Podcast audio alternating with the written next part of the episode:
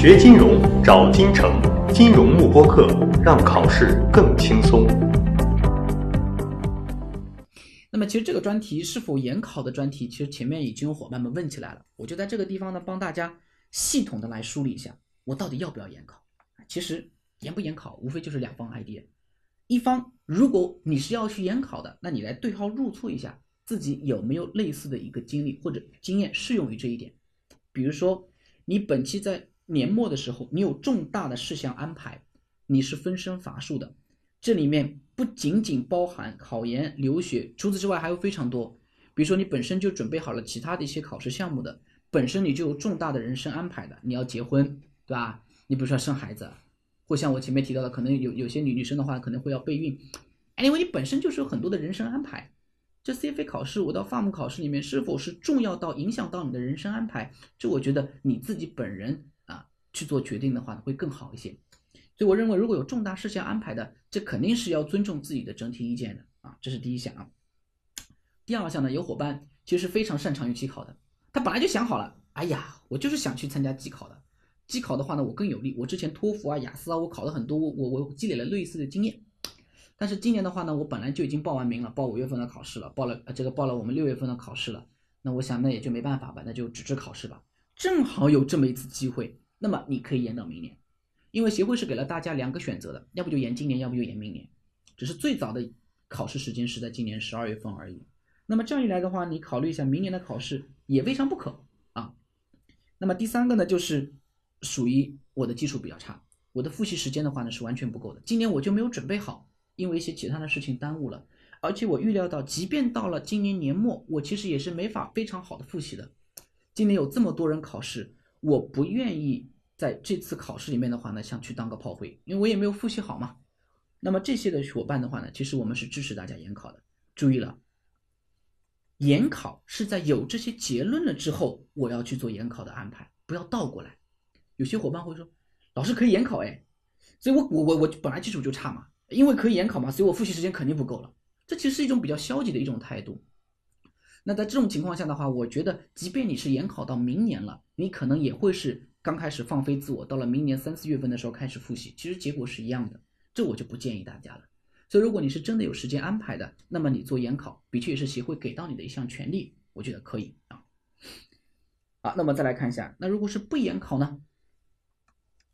我们为什么就是跟大家也提到这个不延考的这么一个建议啊？比如说啊，我们整体的考证周期是会延长的。大家想一下，如果你延考的话，那么你 CFA 一级可能明年六月份才能通过，那你 CFA 二级不是要等到后年了吗？CFA 三级又要再等一年了吗？就是延一年，所以你这个点得想清楚。而且知识点的话呢，我们要告诉大家遗忘率是比较高的，所以如果你前面已经全部巩固完了之后，后面再学可能就忘完了。那么在这种情况下，能早考就早点结束啊。那么第三个，明年是机考，既然有些伙伴们是适应机考的，必然有些伙伴们是无法适应机考的。在计算机上面，你来做题目，点着 A B C D，想一下自己当时考驾照的时候，那就是在机上去进行考试。那当然也有非常多机考的一些啊对应的一些啊考试类型，所以你可以去回顾一下。如果说机考你是不太适应的，机考的时间是有四个小时半的，四个小时半中间休息的时间也比较短。所以这段这段时间之内的话，你要把它考完，一直是盯着电脑屏幕，其实还是有点难度的啊。所以这个大家的话呢，好好去抉择一下啊。最后一个，你们会有一个新考纲的威胁，新考纲差不多在 CFA 在七八月份出来，那么 FARM 的话呢是在十二月份出来，新考纲又会面临不确定性，明年我也不知道变成什么样子了，这还真是预料不到的，有可能大改，有可能小改。所以按照这样的一个情况的话呢，我们觉得这里的一些不确定性非常高。所以其实综合来看是不建议大家去做整体的一个研考的啊，这里面的不建议研考指的是协会会给出两个研考选择，一个是研考到今年十二月份或十一月份或其他时间，另外一个是研考到明年。我们不是特别建议大家研考到明年。在之前的所有的伙伴们里面，我接触到的最多最多的是 CFA 跟 FAM 同时考，也就是说，我今年五月份本来考个 CFA 啊，六月份考个 CFA。我就想着 CFA 考完了嘛，明年考二级也是明年的事情了嘛，那能不能下半年考个 FAM 呢？有一些伙伴们是今年的五月份考了一个 Farm 一级，他就想着十二月份我那个考一个 Farm 二级，但我时间挺充裕的，我想那要不再考个 CFA 一级吧？啊，老师们都说那个 FARM 的一级、二级跟 CFA 一级的重合度挺高的，我就想这样正好可以节约一下学习时间。那么这样的话呢，好巧不巧，它现在变成了 FARM 一二级再加 CFA 一级联考，三个考试一块考，这也有，因为这种情况特别多了。那么今天的话呢，我就先给大家来提一下 CFA 跟 FARM 如果一块同时考的话怎么办？其实整体的计划里面，你想就着 CFA 的计划，或者说你想就着 FARM 的计划，其实都可以。我们这两段时间里面，基本上已经做了一个分开的一个处理。CFA 我们也已经给大家增加了一个调整阶段，在这个调整阶段，你就可以把 FARM 纳进来，这是 OK 的。那么这里面的话呢，我跟大家重点提到的啊一点呢，其实就是 CFA 跟 FARM 里面有一些支点它其实是重合的，所以你在学习的部分呢，我会把重合的部分告知大家。那么这样一来的话，你在学习的过程中能够节约时间。那么这张表格的话呢，请大家也把它给存放起来。那么这个部分里面呢，是我们给大家提到的所有的你可以节约时间的部分啊。比如说，我们以左侧这一栏呢是 FARM 的风险管理基础、定量，那么以及我们的金融市场与产品还有估值，这是 FARM 的四门科目，一级的四门科目啊。那么我们右侧的话呢，是把 CFA 一级的相重合的科目的话呢，我们都把它放在了一块儿。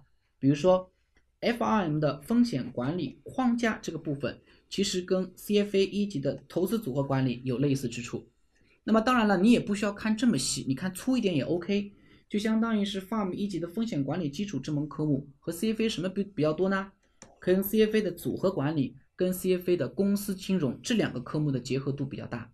那么这样一来的话呢，你在复习的过程中，比如 FARM 的风险管理基础学完了之后，我能不能马上就学一下 CFA 的组合管理啊？这样一来，必然是会节约你的时间，因为科目有类似度嘛。同样的道理，你会发现 FARM 的定量跟 CFA 的数量其实很多地方都类似的。哎，那这样一来，我是不是 CFA 的数量学完了之后，我紧接着去学一下 FARM 的数量，或者 CFA 的职业道德我学完了之后，紧接着去看一下 FARM 风险管理基础里面的 GARP 行为准则，这都会帮助到你节约时间。那么这张表格。呃，大家是啊，不用额外去记的，因为这张表格里面我们后面的话呢，也都是会给到大家，大不了你拍张照就可以了。那么同样的，FARM 的金融市场与产品，那么就跟 CFA 的衍生产品、CFA 的固定收益这两个科目比较像。而 FM 最后一门科目估值与风险模型呢，那么和 CFA 的固定收益、权益、另类投资啊这样的一些科目呢会比较像。所以我们把它总结一下，其实 FARM 的四门科目里面。和 CFA 的什么比较像呢？比如说投资组合管理，比如说数量分析，比如说职业道德，比如说公司金融、固定收益、衍生产品、权益类投资、另类投资，你会发现基本上是不涵盖全了。除了像一些跟财务报表啊或者是经济学相关的一些部分的话呢，涉及面会相对来说少一些啊。但是的话呢，我们认为整体上这两个科目的话呢，还是属于高度重合的。所以如果你是主按照 FARM 去走的。那么你后面的话呢，CFA 学习进度呢，可以根据 FARM 做个调整。你主要按照 CFA 去走的，后面的话呢，你可以适当加一些 FARM 的一块内容。那么这样的话呢，其实是有帮助大家啊，能够整体上更好的去跟上这样的一个步调啊。这是啊，我要给大家讲的重合的一个部分。锁定金城教育，成就金融梦想。更多备考知识，请关注金融幕播课。